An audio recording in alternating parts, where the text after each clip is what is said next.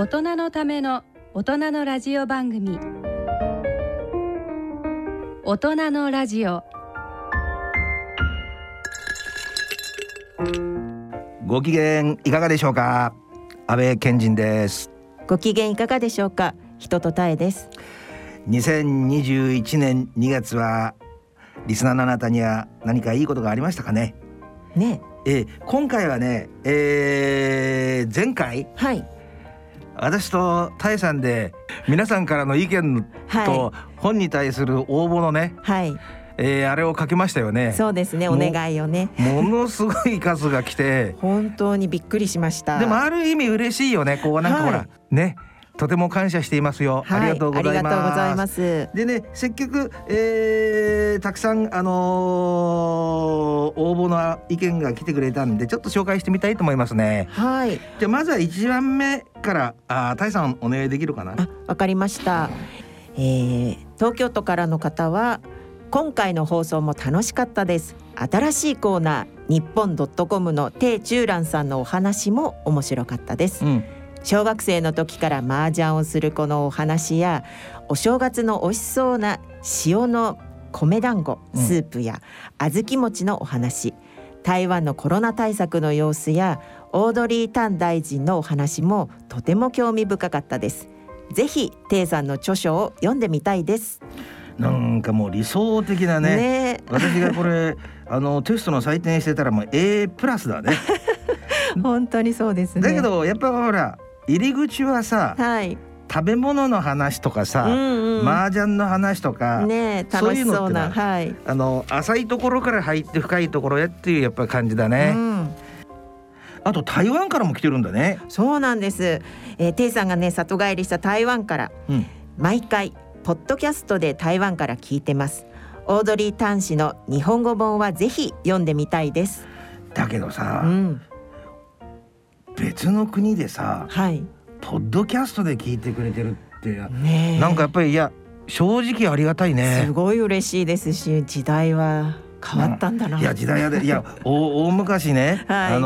ちのプロデューサーの M さんとね、まだラジオ担保の時代ね、これ電波の調子がいい時は北朝鮮にも聞こえるんですよなんて話したことがあったけど、台湾だったらもっとがっつり聞こえるんだね。そうですよね。 ありがたい、で、最後ね、今度は中国本土だよね。そうですね、からも来てます。そうなんです。最近中国ではこの番組をポッドキャストからダウンロードできなくなり、短波放送で聞いています。来ましたね。これね、だけど今こう中国とかだと、なんかほらうちの大学なんかもそうなんだけど、学生さんがやっぱほら政治的な理由で来れなかったりとか、一回帰ったんだけど帰省したんだけどもこっちに戻ってこれないとかね、結構リアルな問題でね、そういうことがないような感じで、やっぱり政治のリーダーはね、一般の人たちの生活が円滑にね、なんていうのかな、支障なく回るようにやっていただきたいななんていうふうに思ったりしますけどね。そんなこんなでね、非常に反響の多くて嬉しい中、今回の大人のラジオを始めてまいります。大人のための大人のラジオ。この番組は野村証券ほか各社の提供でお送りします。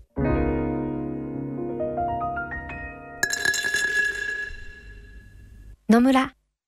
第二の人生に必要なのはお金だけじゃないから。ゆったりとした旅を楽しみたい。健康はもちろん若々しさもまだまだ保ちたい。住まいをもっと快適にしたり、相続のこととかもしもの時のことも考えておきたい。セカンドライフのために知りたいことってたくさんありますよね。あなたのハッピーなセカンドライフのために、野村証券の本支店ではさまざまなスペシャリストを講師にお招きして、野村のハッピーライフセミナーを開催しています。詳細はウェブで野村のハッピーライフと検索してください。なお、当セミナーではセミナーでご紹介する商品などの勧誘を行う場合があります。それの村に来てみよう。大人のラジオ、健康歯学のコーナーです。歯科医師の人とたえ先生に歯と健康についてお話しいただきます。それではね、こちらもリスナーからの質問を紹介します。なんか嬉しい ねリスナーとのやり取り、はい、これがね、私とたえさんがね、うん、もう心から望んでたこのコミュニケーション、うん、一人一人のあなた君ね、男性女性とみんなとのコミュニケーションがね、はい、この大人のラジオの命ですから、さて早速いきましょう。はい、一人目は横浜市の横浜銀馬さん。これは個人的にはね横浜銀馬個人的にはこのあれでね、はい、名前ニックネームよく作ったねそうですね、98点、うん、いきます。30年前奥歯の虫歯治療で、水銀の詰め物をされましたと。その奥歯がチクチク痛み、歯科医院で見てもらったところ、その詰め物の下に虫歯ができているようです。歯科医からはこの際にこの水銀を取って自費になりますが、歯の色に近いセラミックにすることを勧められましたと。説明がよく理解できず、その日はそのまま帰りましたが、水銀の詰め物は変えた方が良いのでしょうか。ちなみにセラミックって数万円するということでした、うん、そうした方がいいのでしょうかっていう、非常になんか、はい、もうここに来て叱るべき質問だね、うん、水銀の詰め物、うん、これは歯科用語ではアマルガムって言うんですけれども、アマルガムね、はい、銀歯でもよくこうカッと笑うと銀色に見えてるのに、うん、そのアマルガムっていうものとそうじゃないもの2種類あるんですね、うんうん、でこの水銀のものはだいたい70年代から80年代ぐらいにこう一番流行った材料なんです、うん、だから結構それぐらいに治療したものであればこの水銀のものが多いと思ってください、うんうんうんうん、でも水銀って聞くと体温計とかにもよく水銀の、はい、ちょっと危険な感じがするよね。そうなんですよ。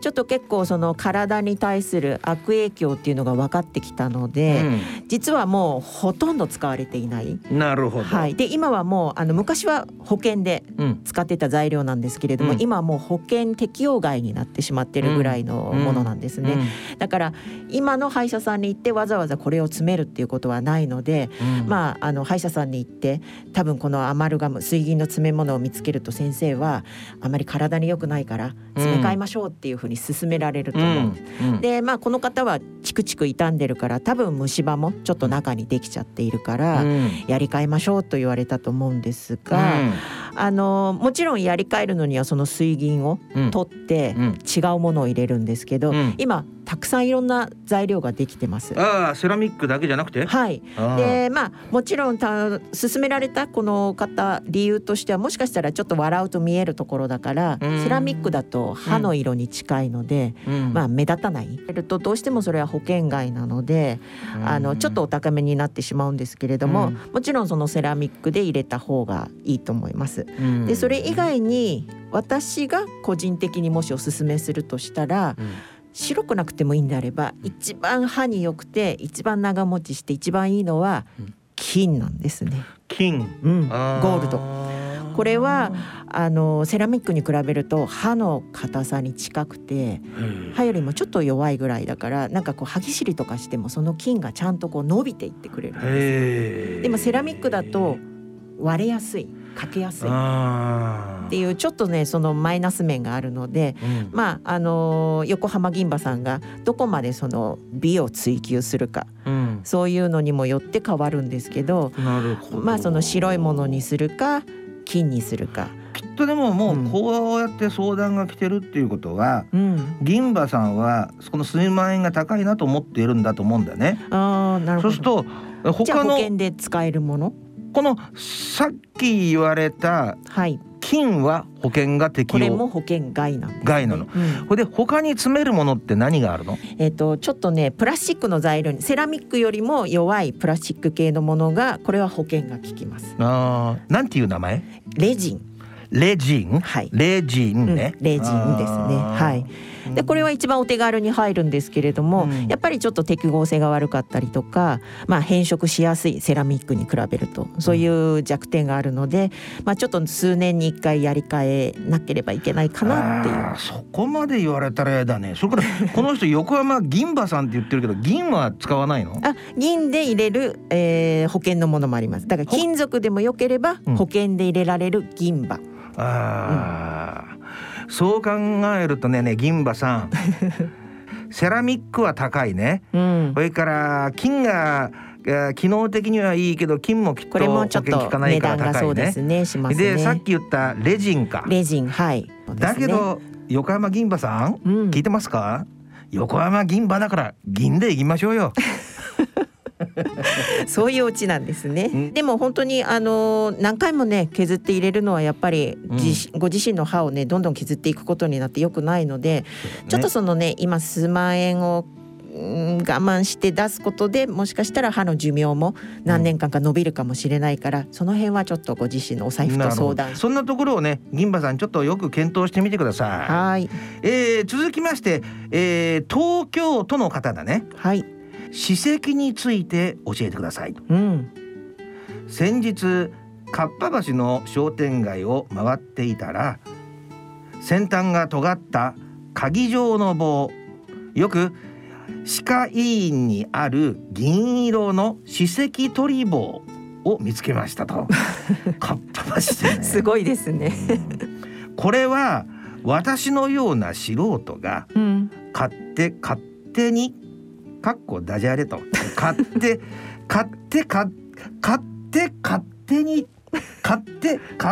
に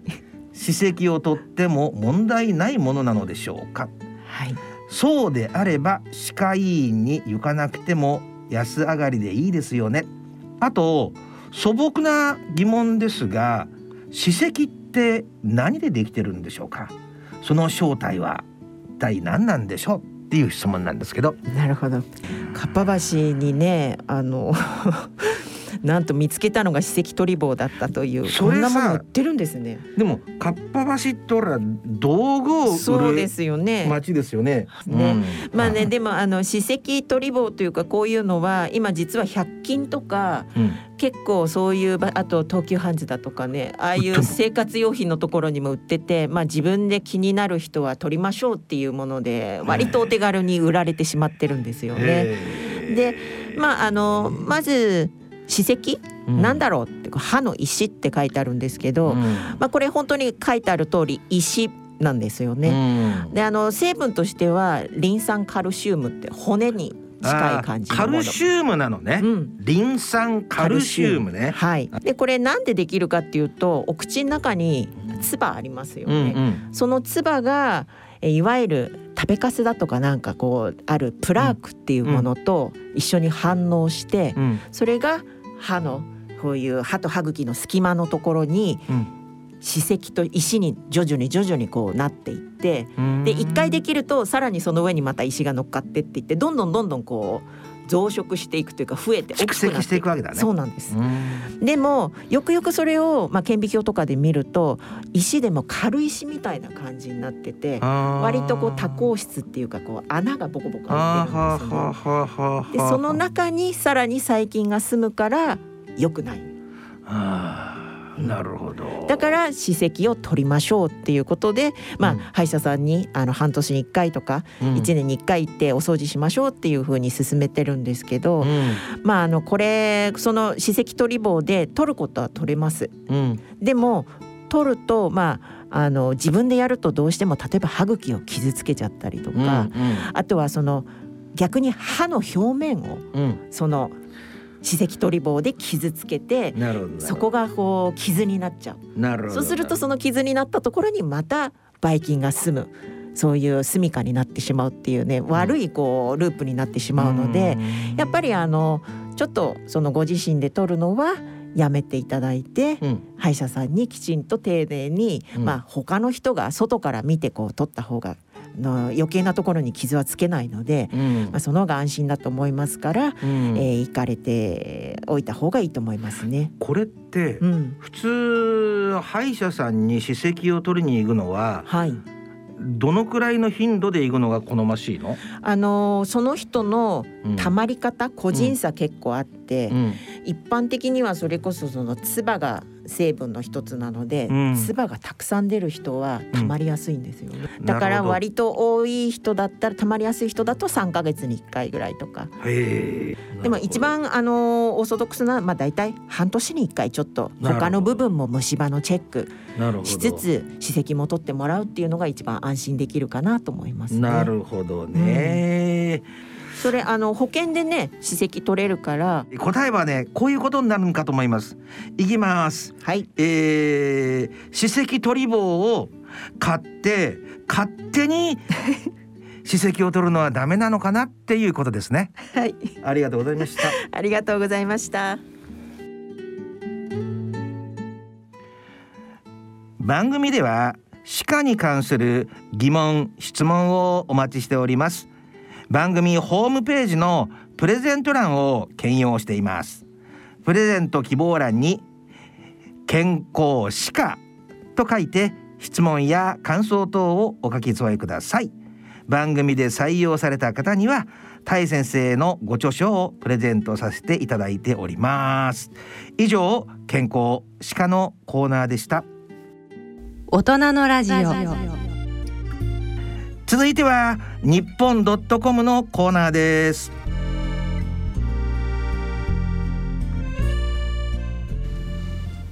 さて、ここからは月に一度のニッポンドットコムコーナー。日本のニュースを8つの言語で世界に発信するニュースサイトニッポンドットコムのスタッフと一緒にニュースの裏側や最新情報をお送りします。今日のゲストはフランス語版エディターのバンソン・フィンダクリさんをお迎えします。こんにちは。こんにちは。ボンジュー。フランス人のバンソン・フィンダクリさん、まずはですね、簡単に自己紹介をお願いします。はい、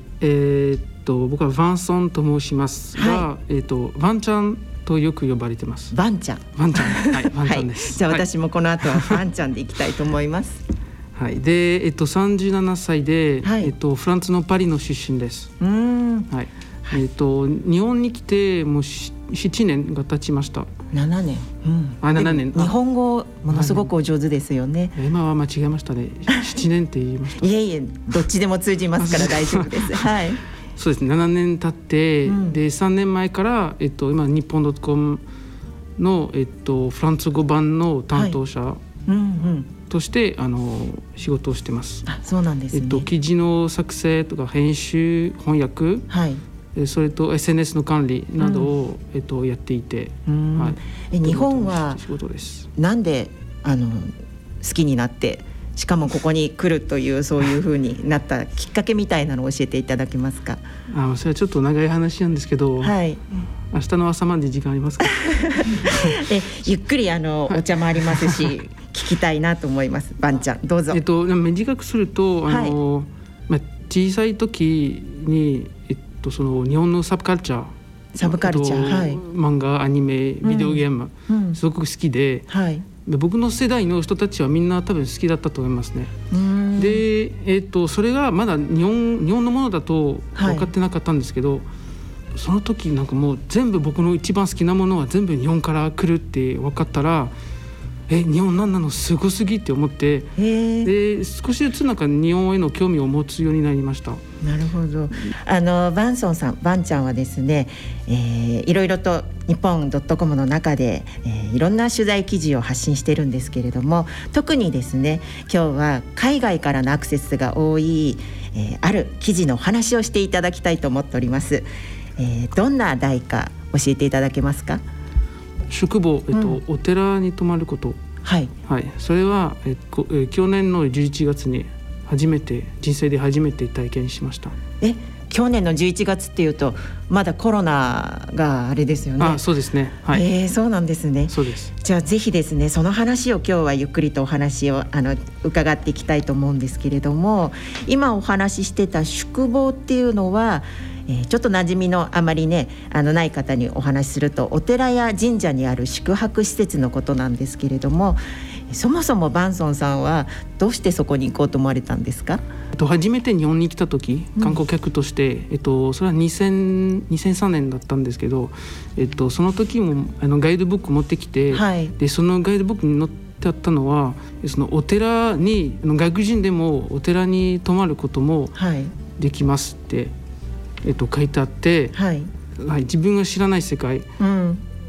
に入るっていうのは思うだけですごく興奮になりますね、うん、なるほど、はい、本当に冒険みたいな感じで。そうだったんですね。じゃあその去年の11月に念願が叶って行ったのがなんていうところだったんでしょうか？それは、太陽寺という、はい、お寺、はい、埼玉県の秩父市の 山奥にある、お寺です。鎌倉時代末期に、開かれた臨済宗の禅寺です、はい、やっぱりすごい景色がいいところなんですか？本当にすごかったですね。本当にそうですね。もう本当にもう大自然の真ん中にあるお寺で、はい、もうポツンと立っているお寺なので、はい、ちょっと不気味な感じもしましたね。特になんかもう日が暮れると、はいはい、周りには誰も住んでなくて、お寺だけがポツンと、お寺だけ、はい、から、動物の声聞こえたりとか、そういうことしてて、じゃあもうその駅からはずっと山を登っていく感じですか？あ、そうですね、はい、山を登る、標高800メートルぐらい、空気がは確かに違ったんですね。あ、そうなん、はい、やっぱり爽やかな澄んだような感じです、はい、そうです。一緒に参加した方がいらっしゃったんですかね？僕は体験者も外国人一人だけだったんですけど、うんうん、全員は22人いて、はい、あ、そんなにいらしたんですね。そうです、そうです。へー、意外とで、女性15人、はい、男性7人なるほど。でコロナ前は、うん、外国人の体験者も多かったそうですけど、はい、もうパンデミックになって入国制限になって、うん、外国人はもう僕だけでしたね。あ、そうなんです。じゃあ皆さんちょっとこうねすごい歓迎されたんじゃないですか？実は最初にちょっと緊張してて、うん、きっと目立つだろうと思って、はい、でもよく考えてみたら、日本 の伝統文化になんか溶け込むには、はい、もう本当に好調の環境だと思って、で、はい、そうですね、ゆっくり日本人とその体験者と、はい、喋ったりとかする機会があったので、じゃあ他 その日本人の方で来た方たちとお話しして、みんなどんなきっかけで来たとかっていう、そういうお話もされたんですか？あ、そうですね、それすごく興味あって、はい、例えば、ある20代の女性が、世界一周しようと思って、はい、会社を辞めたんですね、はい、でもう、コロナのパンデミックになって、彼女の計画が中止になりましたね。なるほど、はい、そうなので、彼女がこの先、人生の次のステップをどういうふうに進めばいいのか、ちょっと悩んでて、うん、なんかその答えをお寺にちょっと探しに来たそうですね。そうですね。しかも本当にもう会社を辞めたので、うん、もうなんかもう本当にこれからどうなるかとかちょっと心配してたそうですね。はい。いろいろと皆さん思い悩んだりとか、何か目的を持ってきてると思うんですけど、ワンちゃんはなんで行ったんですか？あ、そういう質問か。いや。僕もその頃ちょっと心配事もあって、はい、でそもそも僕はストレスを感じやすい人なので、うん常に心を落ち着かせるような方法を探してるんですね、はい、なるほど。なのでそのお寺に行ってちょっといろいろ調べてみたら、なんか座禅やったりとかそういうことを瞑想みたいな感じに、うん興味あるので、やってみるとそうですね、多分心が落ち着くんじゃないかと思って、はい、そのためにもなんか行ったわけですね。なるほど、はい、行かれてみて実際にそこの太陽寺で行った宿坊体験ってどんなことをされたんでしょうか？例えば、独居その方がついたのは、はい、ついた時独居をやってみました、うん、そのお寺は臨済宗、はい臨済宗なのでなんか般若心経を住職の後についてみんなで唱えるということですね、うん、でもまあ、ちょっと思い出すだけでちょっと身震いしてますけど、はい、その時の、住職さんが先までの優しい住職さんと比べたらもう全く別人でしたね。本当に彼の迫力が独居の時、はい、お経を唱えてた時、うん、すごくちょっと不気味で、不気味なんですね。不気味ですね。うん、彼はその鉢の形をした仏具、うん、なんていうの、はい、あれは、ケース、はい、というものだそうですけど、それを棒で鳴らしながら早口でうなりながらなんか、はい、ブーブーブーブーブーブーみたいなで唱える姿は本当にもうびっくりしてからちょっと怖かったですね。初めてそういうのをじゃあ目にして、はいね、実際に耳にされたんですね。そうですね。なんか本当に仏様に誘惑されてる感じで、うん、それから彼を仏様を蘇らせようとしてるみたいで、はい、もうこれから仏様は復活するみたいな感じで、すごく身振りしてたんですよ本当に、はい、今ねバンちゃんが私の目の前でちょっとその時の様子をまた思い出しながら語ってくれてるんですけど、私もちょっとその様子をね読み取ることができました。やっぱり初めてそういうね独居の様子を見ていろいろと感じたことがあると思うんですけれども、バンちゃんはキリスト教徒なんですよね。だからその辺の違いみたいなのも大きく感じられたんじゃないんでしょうか。そうですね、うん、一応小さい時、洗礼を受けたので、キリスト教徒なんですけど、はい、ミサによく行ってましたね、うん、でその時独居やってた時本当に不思議だと思ったのは、お坊さん以外、はい、意味を理解してないお経を唱えることを、うん、でどういうことなのと思ったんですね。ミサでは、キリスト教のミサでは、はい、教徒たちはみんな神父が、うん、唱えたそのイエス・キリストの言葉とか、うん、聖書の引用を、うん、みんなで、みんなが理解した上で唱えるんですね、はいはい、だから意味が分かんないままなんか唱えるってことは歌を立てるなんか本当にどういうことなのって。そうか、そういう比較があれできるんですね、はい、でも今のお話聞いててもともとさんも多分サンスクリット語が漢文になって、はい、そしてこう読まれているので、私半分台湾なので、うん、やっぱり漢文が分かるとだいぶそういう意味も分かると思うんですけれども、ただ日本人にとっては多分そういうのは分からなくても聞くだけ、一緒に唱えるだけでご利益があるっていう風なところがあるんじゃないかなとねちょっと感じました。もう早口ですよね本当に、ブルブルブルブル、なんかもうそれが分かんないのにみんながブルブルブルっていうのは不思議でしたね。ミサでは、逆にゆっくりしてなんか理解してる、意味を理解してるし、ゆっくり言って唱えるので、はい、本当に全く違ったんですね。違ったものなんですね、はい、へえ。他に写経もしたというふうに聞いてるんですけど、漢字漢字は、勉強したので、はい、ちょっと書けるんですけど、そうなんですね、すごい、はい、多分外国人は漢字は分からなくても、うん、普通になぞるだけなので、うんうん、写経の時、はい、なぞるだけなのでそんなに難しくないと思いますけど、一番難しいのは、はい、やっぱり集中することですね。なるほど。5分も経たないで、うん、もう気が散って足もしびれたし自分にちょっとがっかりしてて書き終えるまでも1時間以上かかりましたね。他の方はもっと早く終わってたんですか？そうですね、もうそれ多分もう30分とかで、僕はずっと思ってたの自分のやってることに集中するより、はい、ちょっとなんでみんなこんな思いをするためになんか山奥まで来たんだろうとか、はい、足がしびれてるからもうダメだもう耐えられないとかそういうことばっかり考えてて、で結局時間かかりましたね。そうなんですね。で、はい、本当に最後になんか願い事を書き込むんですけど、なんか僕が書いたのは、はい、今やったことの意味が分かりますようにって仏様にはい、書かれたんですけど、はい、仏様に失礼なことかもしれないですけど本当に分かってなかったのにでもね、そうやって素直な心の気持ちを書かれたのは多分絶対にその答えが後々になってきちんともらえるんじゃないかなと思うんですけど、でもね、そうやっていろんな体験をしながら最後にはなんか素敵なことがあったそうなんですけど。あ、そうですね、それは、2つのすごく、極楽って言いますね。なんか極楽、僕は天国って言いたかったんですけど、極楽っても言えますね、はいはい。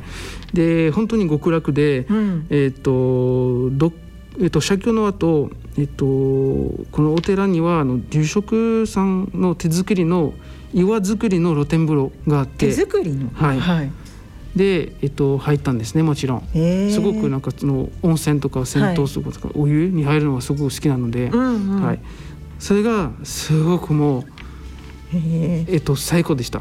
本当の極楽だったんですね、はいはい、写真も記事に載せたんですけど、ちょっと、はい、私ね今手元にこの写真あるんですけど、はい、もうワンちゃん天国に行っちゃってますね、はい、そうですね、もうセミヌードの写真ですけど、本当にどのくらい写り出るのか、はい、読者たちに見せたかったので、そういう写真を。いや、これ本当にね素敵です。これはもうねいつまでも入っていたいような感じなんですけれども、うん、このお風呂の後にさらに、美味しいお料理もあったそうなんですけれども、どんなお料理でしたか？あ、そうですね、うん、それは住職さんの手作りの精進料理でした。うーん、はい、例えばどんな感じだったんでしょうかね。僕にとっては本当に初めて、うん、食べたんですけど。初めてだったんですね。初めてでした、はい、で料理はねいろいろたくさんの種類あったんですけど、野菜たっぷりのけんちん汁とか、ごぼうと人参のかき揚げ、はい、高野豆腐とか人参の煮物、うん、ふろふき大根、あとはもちろん、ご飯もお米もついてたんですね、はい、その時の精進料理は本当に動物性の、卵、肉、魚、動物性タンパク全く入ってなくて、使わないもので、そう、だから僕はそういう食べ物を食べるのは全然慣れてなくて、はい。はい、美味しかったですか？でもそれはすごく美味しかったです。です、はい、もちろんそれはすごく美味しかったんですけど、はいはい、住職さんがちょっといいことがあって、彼は、参加人数を間違えて、多めに作ってたんですね、その商品に。ちょうど良かったと思って、はい、おかわりもできました。そうなんですね、はい、はい、ね、どうしてもねお肉とかに比べるとお腹が空きやすいから、なんかその後にちょっと違うものも食べちゃったみたいなことも書かれてるみたいなんですけれども。そうですね、実はちょっとね恥ずかしいんですけど、おかわりしててもまだ夜中になるとちょっとお腹空いてきて、着く前に、コンビニで買ってたどら焼きと、はい、大福、はい、そういう和菓子、ちょっとこっそり食べました。はい、すいません。そうか、じゃあ精進料理とあとは露天風呂も堪能して、はい、写経もして、その後一番のメインのこの座禅についてお話ししていただきたいんですけれども。座禅どうでしたか？そうですね、座禅は本当に一番楽しみにしてたことですね、座禅は、多分本当にこのために行ったと言っても大げさじゃないと思いますね、本当に、はい、で、瞑想とかやったことあったので、はい、そのあぐらをかいて、仏様のようになんか目を半分閉じて、で2メートルぐらい先を見て、はい、でお腹で深呼吸する。それはもう多分大丈夫じゃないかと思ったんですけど、はい、また自分で、ちょっとプレッシャーをかけて、はい、なんかあと背筋もまっすぐ伸ばしてで肩も抜くんですけど、落ち着くはずだったのに逆になって心臓のなんか心拍が速くなったりして、はい、そうなんですか、はい、でなんかドンドンドンドンなんかちょっと音も心臓の音も聞こえてきて、周りがね静かな分自分の心臓の音がどんどん大きく聞こえちゃうんでしょうかね。でそうですね、本当にストレスを感じやすいのでもうすぐなんか体が反応するんですね、はいはい、はい、じゃあいろんなことをねこれよしってチェックしていくうちに、はい、逆に緊張感が高まってきちゃったんでしょうね。そうですね、もう多分その瞑想の効果を期待しすぎてたと思いますね、はい、それはさすが僕だと思って何か絶対いいことが起きるんじゃないかとか、これまでこんな感じたことない世界が広がるとか、はい、で備わらないと失敗なんだ、自分にプレッシャーをかけすぎたと思いますね。なるほどね、はい、でもそういうことを考えてたらなんかこうあれじゃないですか、いわゆる座禅で後ろからこうパシッという何かがそうですね、で普通の禅寺では集中できない人になんか多分容赦なく、凶作が飛ぶそうですけど、太陽寺ではなんか活を受けた人、住職が前に来た時頭を下げますね。そうなんですね、僕はそうやりました。じゃあ自らばんちゃん自分でこう頭を下げたんですね。ただ、初心者だから普通に優しくしてくれると思ったんですけど、違いましたね。もうバッてやってすごく痛かったんですよ。本当に肩が燃えてたんです。本当にそんなに力強く打たれるんですね。なんか意外とあれ音だけじゃなくて痛みも。そう、音だけじゃなくて、あとは多分僕はもう絶対なんかもう優しくしてくると思ったのに多分、受けたのは1回だけですか？いや3回ぐらい多分。そうなんですね。毎回来てた時、僕の方来た時頭下げて、せっかくなので、打たれるたんびにじゃあちょっとその心臓の鼓動は遅くなっていきました？少しずつそうですね。落ち着いてきて。そうなんですね。で正しい姿勢を保って静かに呼吸できるようになりましたね。これこういう体験したことをご家族の方たちにもご報告されたみたいですが、なんかお母様から返事が来たっていう。そうですね、宿坊体験っても起きても寝ても、体験したことないことばっかり経験したので、その話絶対フランスの家族とか友達にもう知らせたいと思って、でメール送ったりとか写真もつけて送ったりしてたんですけど、で次の日もお母さんからメールが来て、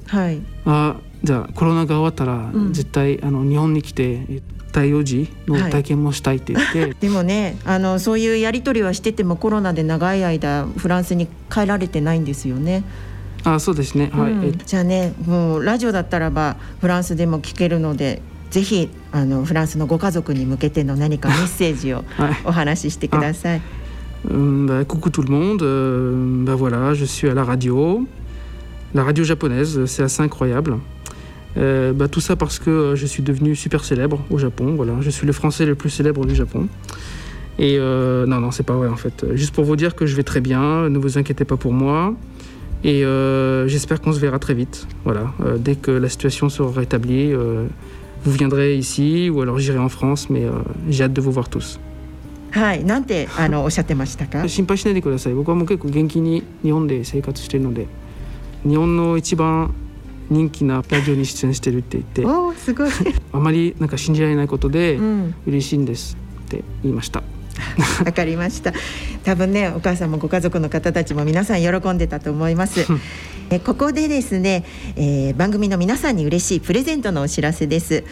プレゼントはばんちゃんさんからなんか特別なものがあるということで、私今手元にあるんですけれども、フランスから送られてくる、お母様から送ってくださるメイドインフランスのティッシュポケットティッシュなんですけれども、日本のとは違ってやっぱりね、なんかおしゃれなんですよね。中を開けるとちょっとね綺麗な花柄の模様みたいなのがついてまして、日本のティッシュよりもだいぶ分厚い感じで、私花粉症なんですけどすごい助かると思います。そうですね、ちょうどいいプレゼントだと思いますね。このプレゼントについては詳しくは、番組ホームページにアクセスしていただくと分かるようになっております。バンソンさんの宿坊体験の記事はニッポンドットコムのサイトでさらに詳しくお読みいただけます。たくさん綺麗な、カラー写真が出てますので、ぜひ検索してニッポンドットコム、美しい写真とともにお楽しみください。それでは今日は長い時間バンちゃんありがとうございました。ありがとうございました。メルシーブクー。メルシー。メルシー。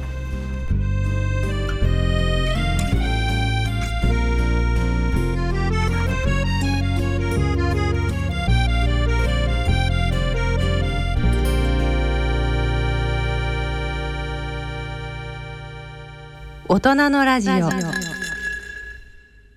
続いては大人の読書のコーナーです。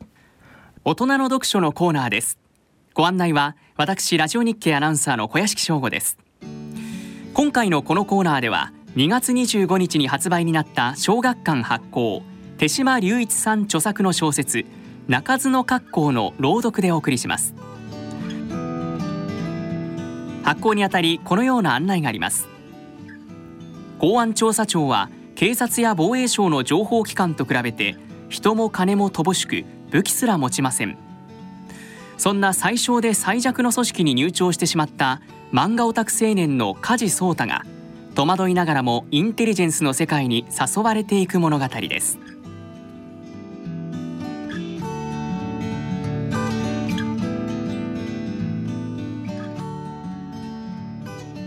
手島隆一著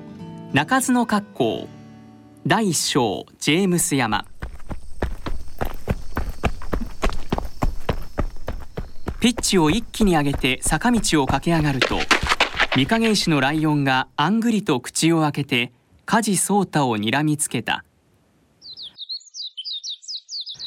ここから先は私有地につき立ち入りを一切禁止します。許可なく立ち入った者は不法侵入者とみなします。ジェームス山外国人住宅、そう表示されているのだが、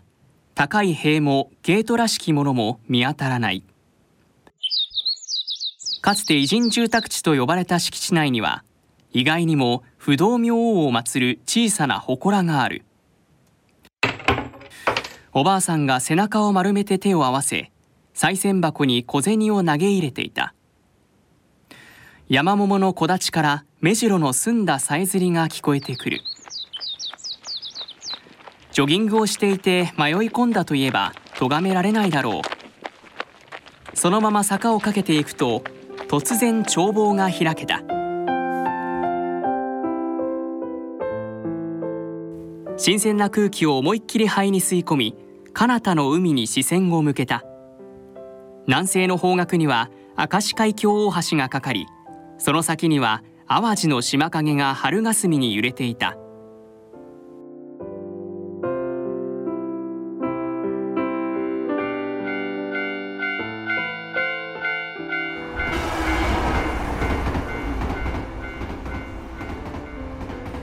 山陽電鉄の月見山駅から歩いて1分、低層マンションの2階に梶聡太が 1LDK の部屋を借りて2年余りになる。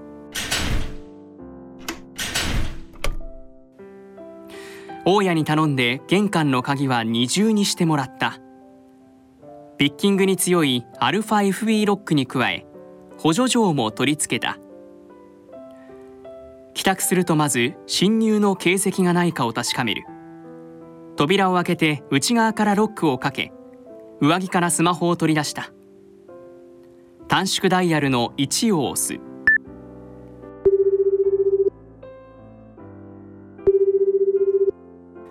おう、なんや。上司のダミ声が返ってきた。火事です。今日は調べ物がありますので直帰します。わかった。聡太の勤め先は神戸公安調査事務所。調査官となって6年になる。出先からまっすぐ自宅に帰った日はジョギングをすると決めている。3日前には桜の開花宣言もあり、絶好のジョギング日和だった。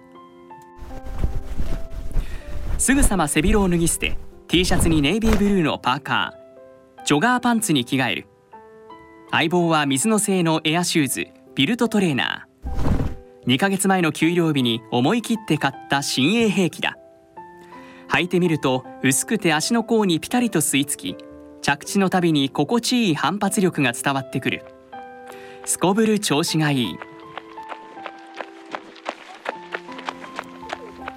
月見山を後にしてまっすぐ須磨海浜公園を目指した。視界いっぱいに瀬戸内の穏やかな海が広がっている。潮の香りあふれる海沿いの道を西に進路をとって4キロ、 JR 塩谷駅を左手に見ながら小高い丘を快調に駆け上っていった。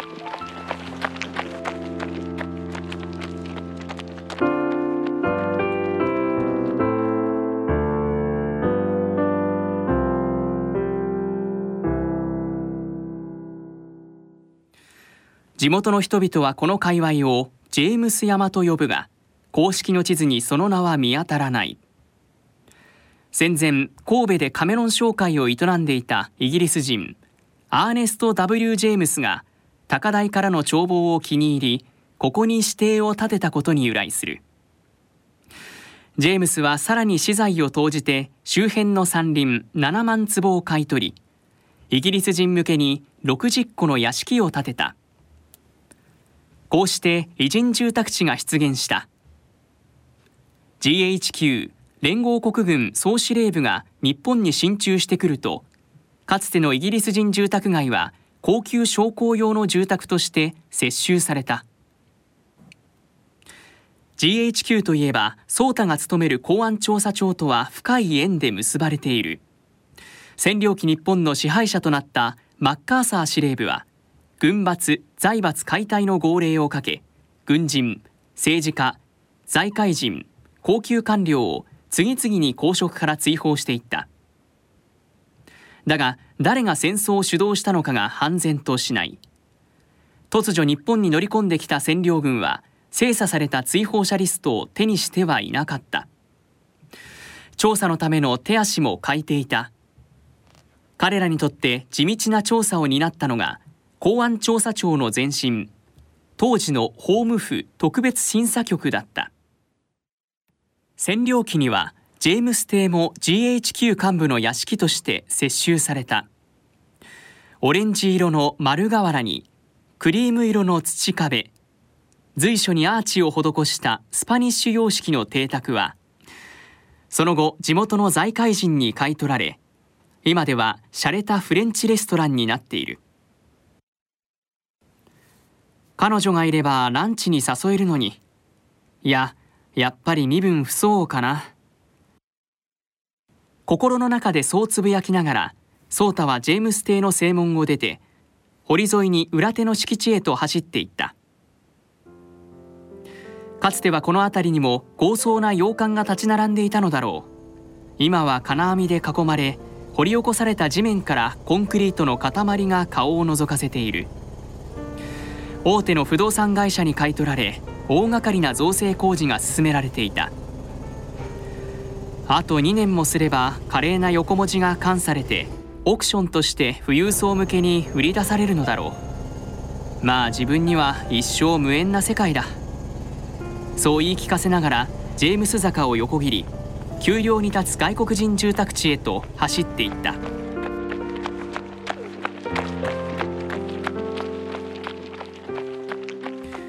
美しいイタリック体で彫られたネームプレートが次々に光景に飛び去っていく。警戒にかけるソータの脳裏に、突如パソコンの一画面がよみがえってきた。3日前、霞が関の本庁から送られてきた調査要請だ。部内では情報関心と呼ばれている。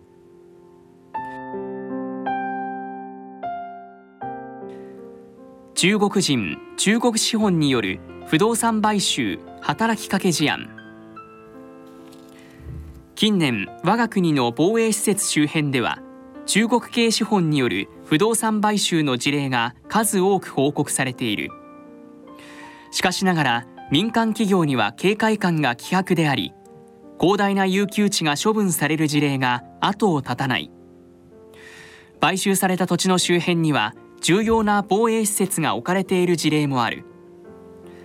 他方、南西諸島の離島にあっては所有者の警戒感が高いため、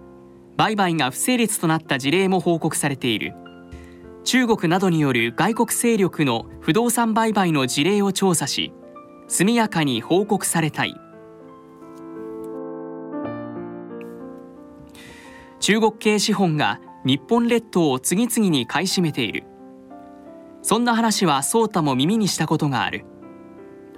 台湾海峡の有事を想定して、台湾に最も近い与那国島に陸上自衛隊の部隊が近く配備される。そう伝えられると、日本列島の最南端にある離島の地価がにわかに高騰した。陸上自衛隊の駐屯地ができることで、土地取引が活気づいただけではない。中国系の資本が与那国島、宮古島、石垣島の土地を買い付けようと動いたからだ。さらに日本版の海兵隊といわれる水陸機動団が要衝の地佐世保の相の浦駐屯地に配備されるや、中国系企業が基地周辺の土地の取得に乗り出した。不穏な動きに神経を尖らせた総理官邸の情報チームは公安調査庁に各地の実態を調べるよう要請した。これを受けて1600人の調査官を要するインテリジェンス機関は全国の出先に情報関心を一斉に発出したのである。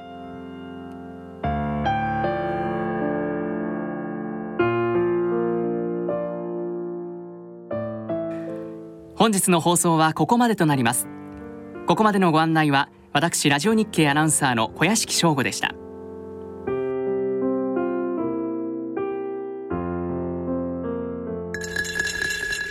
大人のための大人のラジオ。今回の大人のラジオはいかがだったでしょうか。番組では皆様からのご意見、ご感想、疑問、質問、曲のリクエストをお待ちしております。大人のラジオの番組ホームページにある番組宛てメール送信欄、もしくはプレゼント応募欄からもご投稿できます。今回は手島隆一さんの新刊小説鳴かずの格好とニッポンドットコムコーナーから、出演者のバンちゃんさんからフランス製のおしゃれなティッシュのプレゼントもありますよ。随分なんかおしゃれな感じだね。どうでしたか、今日一人で頑張ってみて、タエさん。バンちゃんさんが本当に日本語がお上手で、それで座禅を組んでの禅寺宿坊体験ですね。なんかこう不思議な体験からちょっと怖いこととか、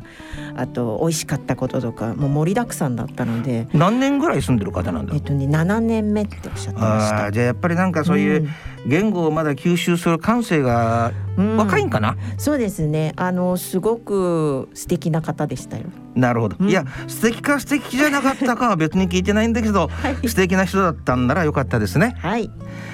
また健康歯科のコーナーでの歯に関する素朴な質問や、タエ先生私への質問、なんでも結構です。番組で採用された方にはタエ先生のご著書をお送りしています。時には私の著書も送るかもしれません。皆さんどしどしお寄せくださいね。はい、というわけです。それではお時間となりました。お相手は私、安倍賢人と人とたえでした。それでは次回の放送まで、さようなら。